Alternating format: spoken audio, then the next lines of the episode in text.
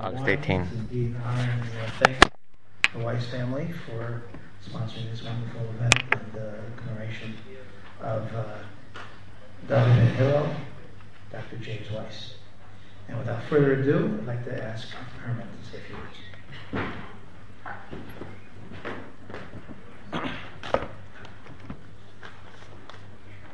usually not nervous speaking, but I just want to thank the committee, the amazing committee, Brian and uh, Michael and everyone uh, associated. I want to name them by names, although I didn't. I did name them by names. Um, those of you here and those of you not here, thank you very much for putting this together.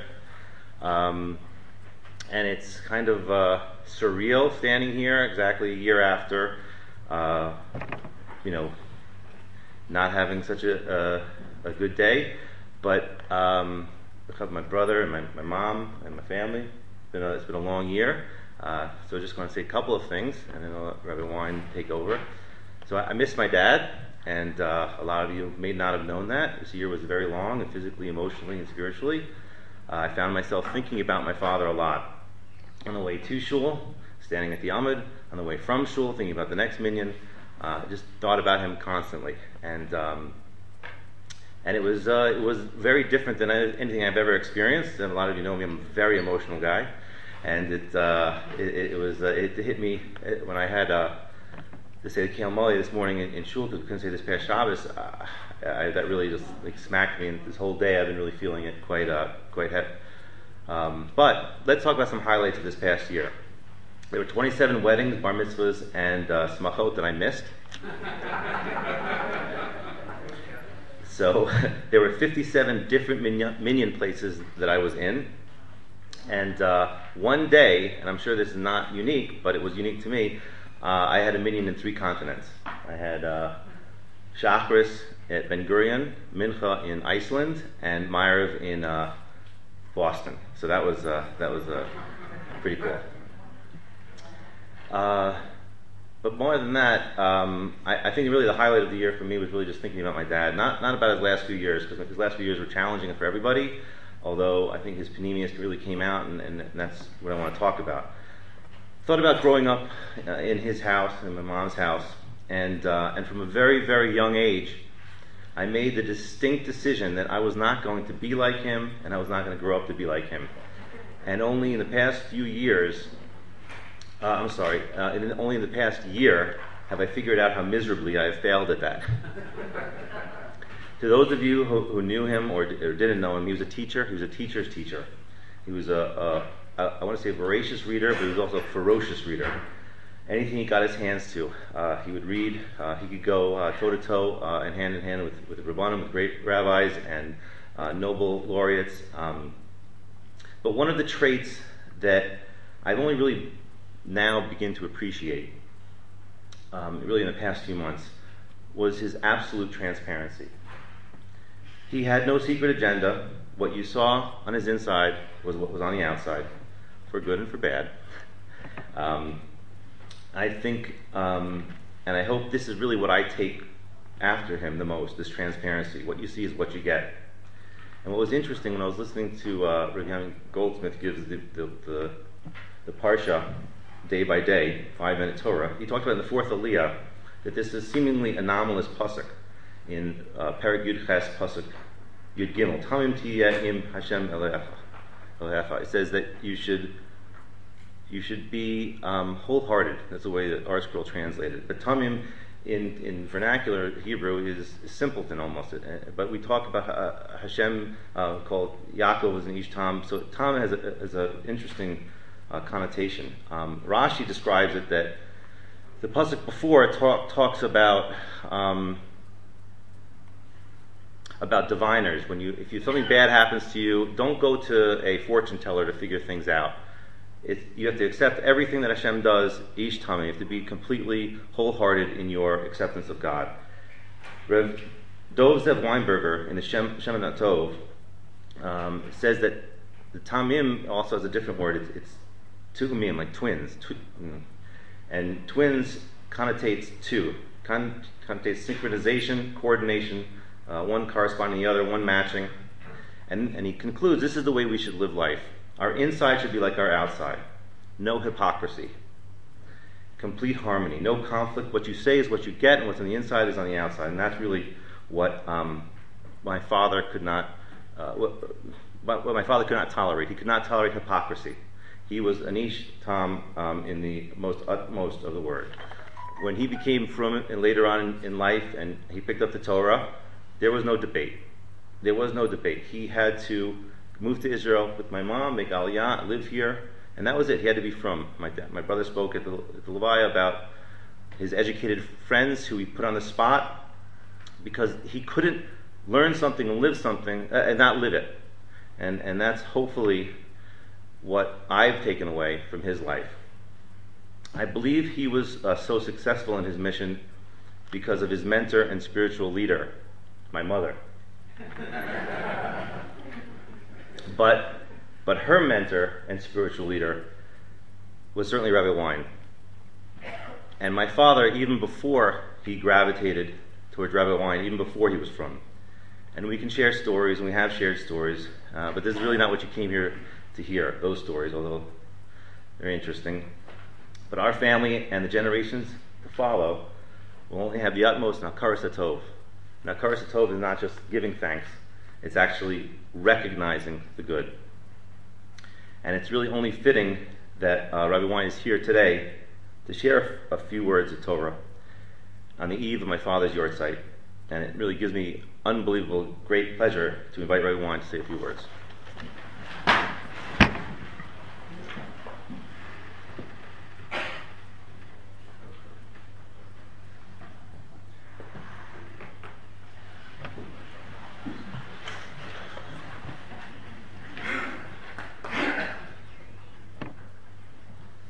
It is uh, more than 40 years uh, that I have known the Weiss family.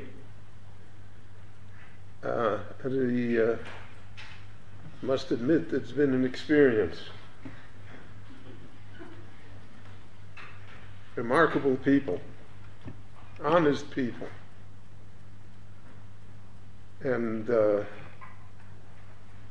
Dr. Weiss was a teacher in the yeshiva that I headed in Monsey for many years.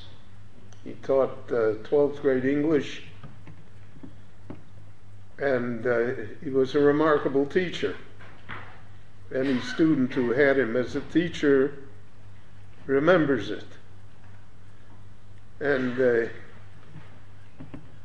people once asked me if you can hire somebody that, uh, so to speak, is observant and would be a role model for the boys. And Dr. Weiss then was not yet observant. Dr. Weiss was always religious, he just wasn't observant yet. There's a difference. I feel that most Jews are religious, even if they are not observant. But anyway, I was asked, so why did you choose him? I said, because he's the best 12th grade English teacher available. And uh, he rewarded uh, my judgment many times. And uh, eventually, uh, when he uh, came to observance, he came to it intellectually which is the introduction that I want to uh, give to the words, to the Torah idea that I want to talk about here this afternoon. There is a, a great Torah tradition uh, ascribed to the Vilna Gaon that the entire book of Dvorim is really the history of the Jewish people, parsha by parsha. And that by uh, understanding what the parshas stand for, we are able to see the progression of the Jewish people throughout the ages. So, for instance, the first parsha in Dvorim is Dvorim. Now, Dvorim tells us about Yitzias Mitzrayim. It tells us about the Exodus from Egypt. That's the beginning of our history. That's the first foundation, first pillar of faith. mitzvahs that we perform, we say they are Zeicher Yitzias Mitzrayim. The holiday of Pesach is devoted to remembering Yitzias Mitzrayim. וזכרת כי עבד או ייסו בארץ מצרים ויפתחו השם אלוקיך. Should always remember that we were once slaves in Egypt and that the Lord redeemed us. And if we remember that we were once a slave and we were redeemed, so there's a corollary idea that we will remember that it must be for a purpose. There must be a mission involved, because otherwise, why bother? And that's what the Lord told Moshe when he assigned him the task of redeeming Israel. He's told him, this mountain where we're standing now, you will worship me. You're going to make them a great people. You're going to take a rabble of slaves and make them the chosen people. So the first idea is that we were redeemed. And really, that's the idea that we are special. And the one thing that a Jew has to feel is that he or she is special. We live in a time when uh, everybody's the same. I'm okay, you're okay, it doesn't make a difference. But that's not true. We are special. And if we don't want to be special on our own, the Lord, so to speak, has his methods of reminding us that we are special. So the Parsha of Devarim teaches us our beginnings. The Parsha of Et Hanan has in it the Aseret Advarim, the Ten Commandments, Shema Yisrael. It teaches us what a Jew is. That we stood at Har Sinai, all of us, and we made a commitment. The Rabboni Shalom said, "V'yisim leaves gula mikol ha'amim." You will be unto me a treasure from all nations. You're going to be special. Again, the idea of being special. Mamlechas Kohanim v'goy kadosh. The kingdom of priests, a holy people. That's what you're going to be. Now, if uh, somehow we fall short of that, that doesn't make a difference because the Lord has made that commitment to us. And in every generation, we try to renew that commitment to Him. The great Baal Shem Tov said that in heaven they judge a Jew not only by what he or she is, but by what he or she wishes to be. We all wish to be holy. We all wish to be a kingdom of priests. We all wish to be a treasure amongst nations. And therefore, what our aspirations are also color who we are. What are our goals?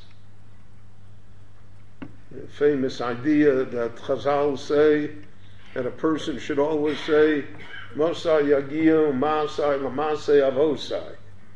When will I be like Avraham, Yitzchak, and Yaakov? When will I be like Sora, Rivka, Rachel, Valea? Well, I'm never going to be like Avraham, Yitzchak, and Yaakov. But I would like to be. I'd like to be my grandfather. He was a uh, Talmud knew the entire Talmud, who was a remarkably holy person.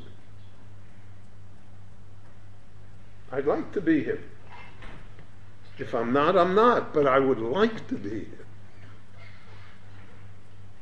And that therefore governs how a person views oneself and how one thinks that one should be. So that brings us to Akev. The word Akev in Hebrew um, can mean because or since. It speaks of intellectual understanding. I understand why to be a Jew. Intellectually, I understand it. And that's what I meant about Dr. Weiss. Dr. Weiss had a great intellect. He thought, he read, he knew a lot. And he came to understanding Judaism from knowledge, from sophistication, from appreciation of the human mind. And therefore, that's a level of achievement. Person should always say, Vodas es Elohim. The Rambam says that the main mitzvah of life is ladas, to know. To know intellectually, to know logically. Now that's a great achievement. Not everybody can do that. Not everyone is equipped to realize these things. But again, the goal of the Jewish people was always V'yodata hayom v'ashevosu elavavecha ki Hashem hu elokim b'shamayim v'oretz. You should know it. Like I know that it's light outside, so should I know that God exists and that we are related to Him. But if Akev doesn't apply, then we have Ray. We can see things. If we only but look. For instance, uh, David HaMelech said, Mipsori erze From my own flesh, from my body, I see God.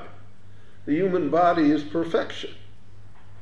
It is unbelievable. I shouldn't say in front of Herman, who's a doctor, but doctors, I think, more than anyone else can testify. We uh, complain when, uh, God forbid, something is not in order. But we expect that it will always be in order. And do we realize what it takes to take a step, to see something? My father in law, blessed memory, Rabbi Levine in Detroit, so in his later years, uh, he uh, was under the care of a cardiac professor at the University of Michigan. And it was at that time that uh, sonograms and other computer driven uh, views uh, entered into medicine so that the doctor could absolutely see what was going on. So once I remember that he was taking an echocardiogram and the physician, the professor, said to Rabbi Levine, Look at this machine. Look, we can see, I see your heart pumping. And my father in law said to him, Look at the machine, look at the heart. That's the machine. Pumps 72 times a minute for decades on end. That's the machine. So if a person looks at life that way, as David did, so mipsori Eloka, I see God every minute. That's why we have a blessing for uh, natural behavior. Nobody in the world has that. We thank God for the fact that our bodies function and work. And then we could also see if we looked at history, which was one of Dr. Weiss's favorite topics. Look at the story of the Jewish people. Nobody else is around that was here 3,700 years ago. And we're still here. Why? The Torah said, Lo merubchem, not because you are many. You're the fewest of all people. When uh, Josephus wrote the history of the Jews at the time of the Second Temple, uh, he said that there were about six million Jews in the Roman Empire. At that time, there were about 13 million Chinese in the world. Today, there are a billion, 600 million Chinese in the world. We're nowhere near that. We're the smallest of all people. You got to work to get a million. But we're here. Look at that. How did that happen? No other people in the world has renewed an ancient language and make it, made it the spoken tongue, except for American immigrants, but the spoken tongue of a country. Nobody ever came back. There's no comebacks in history. Great Britain's never going to have Hong Kong again. And we're here. And not only that, that we feel we're entitled to be here. So see, look. And look at also at all the mistakes that have been made. They say insanity is repeating the same policy that failed over and over again. You know, it's, uh, I think today is 25 years since Oslo.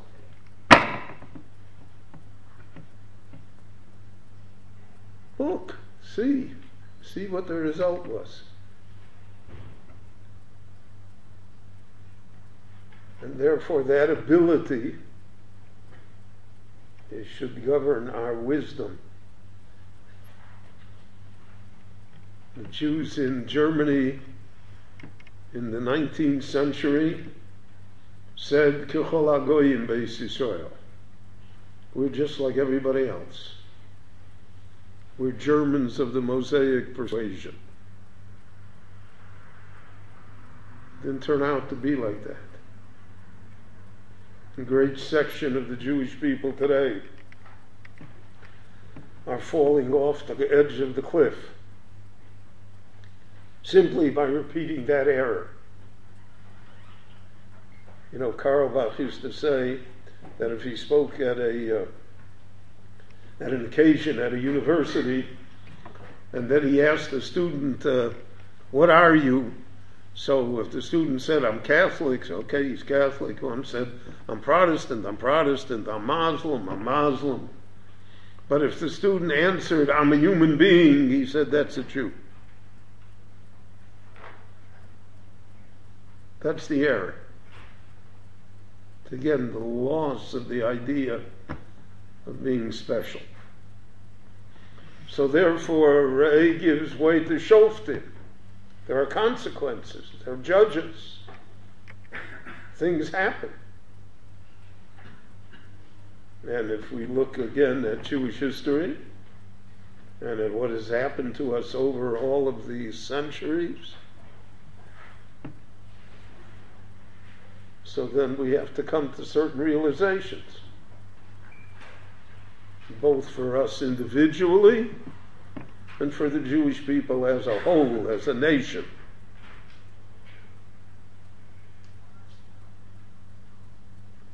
The Rabboni Shalom uh, has his weapons. There was a time, uh, the Novi Yechevsko tells us, Thank you. Stage prop. The Novi Yecheskel tells us that the elders of Israel came to him, It's in the 12th chapter of the Navi, when they were already in the Babylonian exile. And they said to him, Listen, we quit. We were exiled from our land, the temple was destroyed, we're here in Babylonia, we're never going back home. And they said the famous words, Kachol Agoyim Beis Yisrael. All right, so we're, that's it. We're Babylonians of the Mosaic persuasion. The Novi is speechless. He doesn't know what to respond. That night he has a prophetic vision. And in it he hears the voice that says to him, Tell them as follows Tell them to forget it. That's never going to be. I will never let them be like everyone else.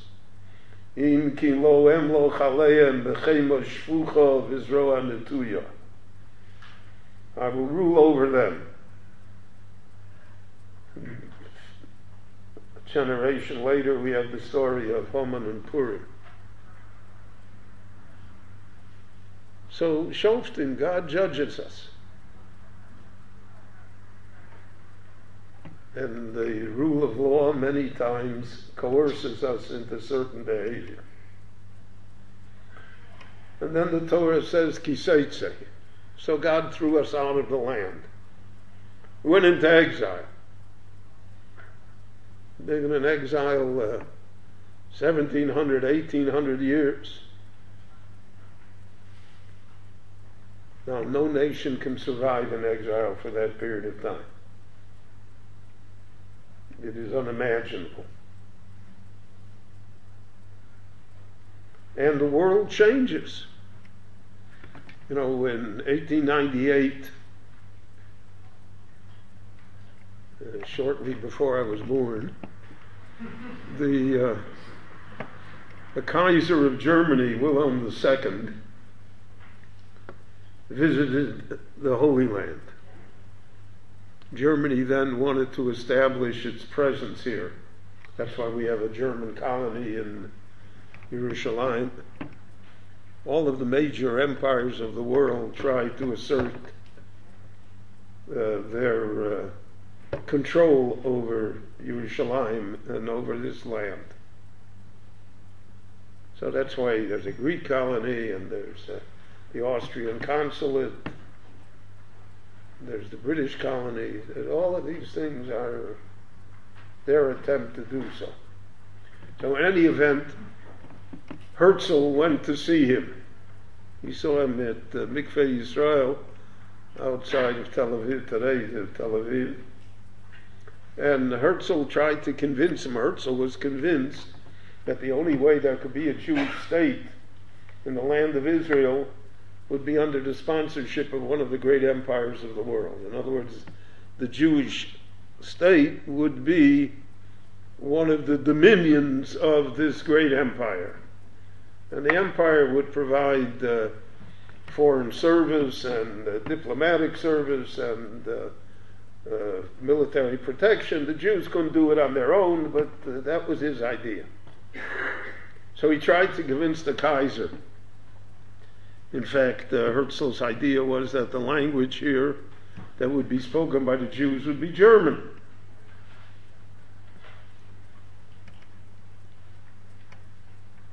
And uh, the Kaiser was very cool to the idea.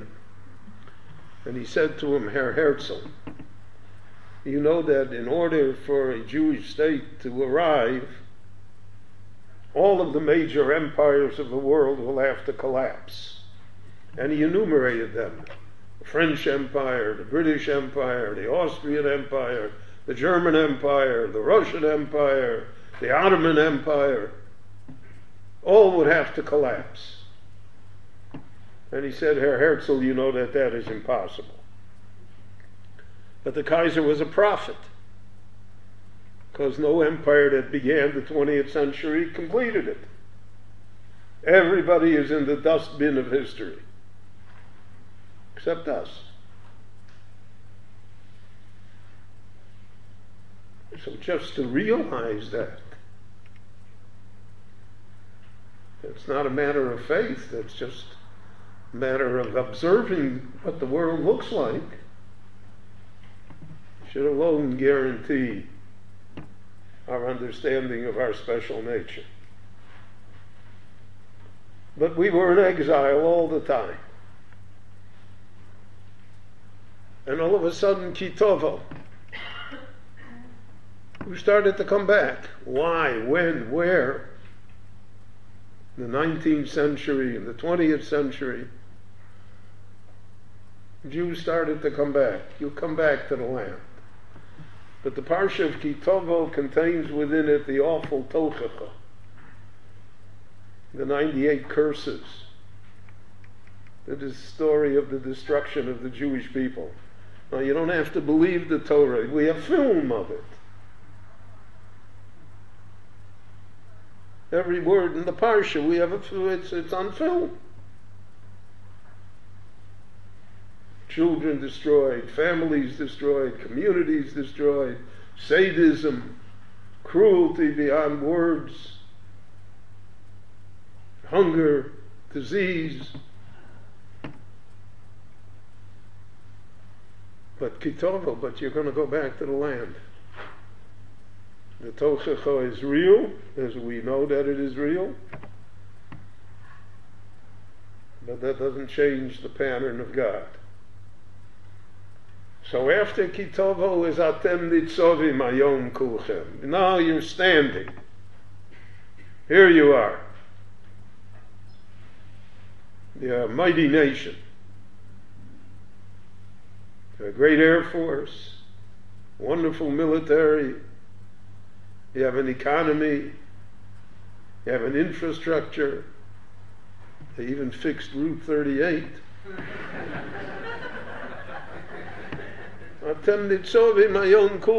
They are all standing. It's remarkable. Remarkable what has been done here. Ein balanes makir benisa. The person that has miracles performed doesn't recognize it. We accept it as being, that's the way it's supposed to be. But go to other countries that were founded 70 years ago and see what they look like. Go to Africa, go to South and Central America, go to parts of Asia. Are we so smart? Are we so talented?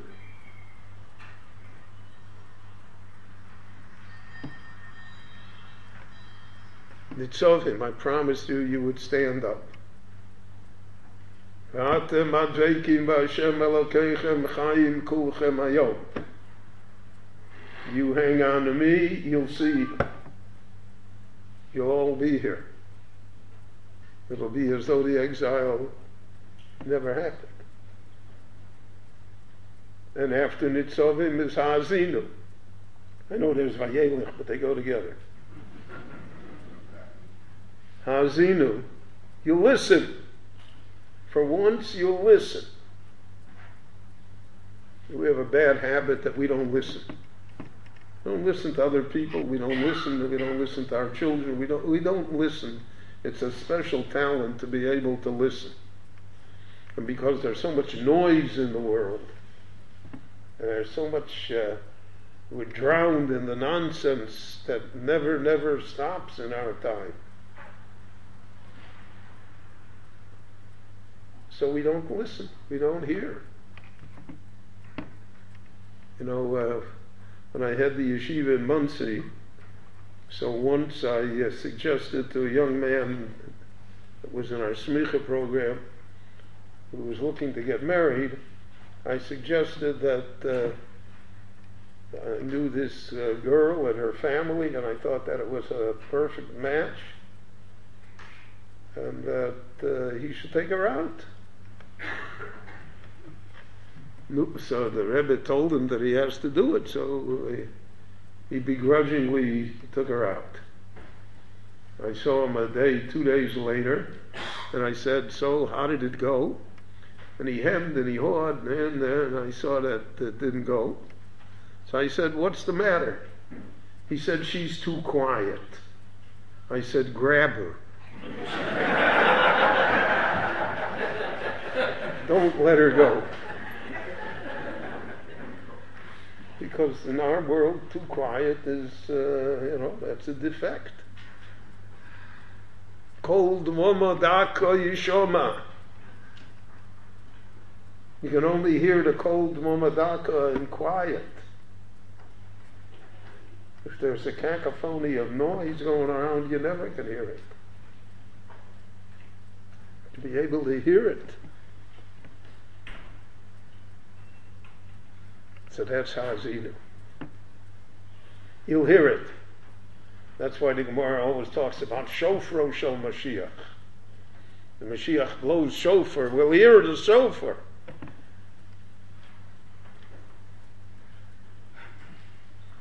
You got to listen to it. And my Rebbe always used to say, he said it about radio then, you know, all the sounds of the world are in this room right now. Every sound wave is here. The only thing is, I need a, an apparatus that can dial in the right frequency so I can hear the sound I want to hear.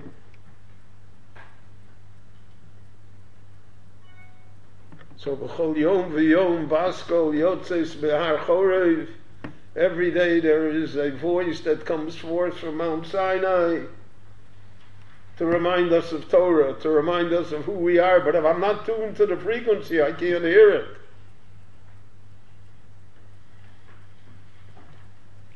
So there'll come a time of Hazinu that we'll be able to hear it. And then the Lord will bring us to Vizos Sabrocha, to a blessing, individual and national and universal. A blessing not only for us, but for everyone else. The world doesn't understand, and yet they sense that their blessing is dependent upon our blessing too. Laman Yerushalayim lo eshko, the Navi said. I will not be quiet as long as Yerushalayim is not quiet. Laman Tzion lo echeshe. When, once when I was in uh, San Diego, so uh, I uh, wanted to have the experience of being an international traveler so I walked across the bridge to Tijuana, to Mexico, where all the shops uh, speak Yiddish. I was there for an hour or two, and then I walked back. Uh, then President Trump hadn't built the wall yet, so I was able to just walk back in. And I showed my uh, identity card to a big Mexican American uh, policeman who was the immigration officer when you check back in. And he said to me, Sir, where do you live? So I said, I live in Jerusalem. And a man said to me, How fortunate you are. What a blessing. I wish I could live in Jerusalem. I was so touched. Here's a simple non Jew who understands that living in Jerusalem is a privilege, is a historic thing, has cosmic influence. He understands that.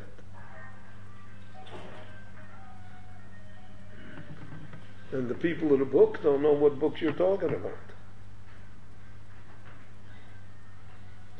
So that's the bracha.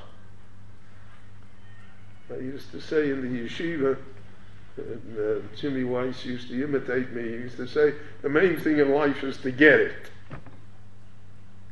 And that's true. You have to be able to get it. You have to understand it. If you get it, then everything uh, falls into place. If you don't get it, none of it is in focus. So the bracha is to get it. And that is what Torah does for us. That is what Jewish life does for us. That's what knowledge of Jewish history does for us.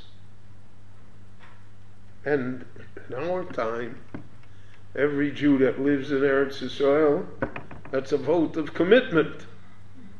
Every Jew that has a child that are parents, that's a vote of commitment. It's an investment in our future. It's a statement of belief. It's an ani ma'amin. Because otherwise, why would anyone do it?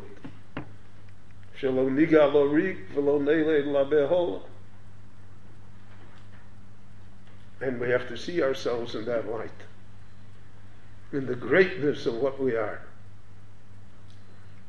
And therefore, Zos Abrocha brings us to Chazak, Chazak, V'niz Chazek, to strengthen ourselves and to strengthen others.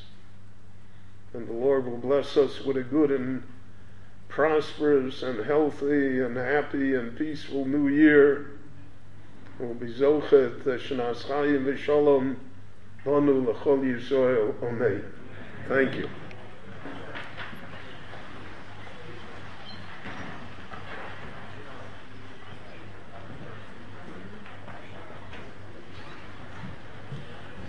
Thank you, Reverend Wein, and uh, thank you, Herman and uh, we're going to start uh, Maariv in uh, 10 to 8, in five minutes. Um, I also want to thank the uh, setup committee, uh, Ari Gerber, uh, Alan, Alan Moen, um, Ronnie Lewis, Penny, and um, I want to thank everyone here. Uh, we're going to have after right after Mara, there'll be refreshments in the back. Mike. Mike. There's another one. Stay tuned for that as well.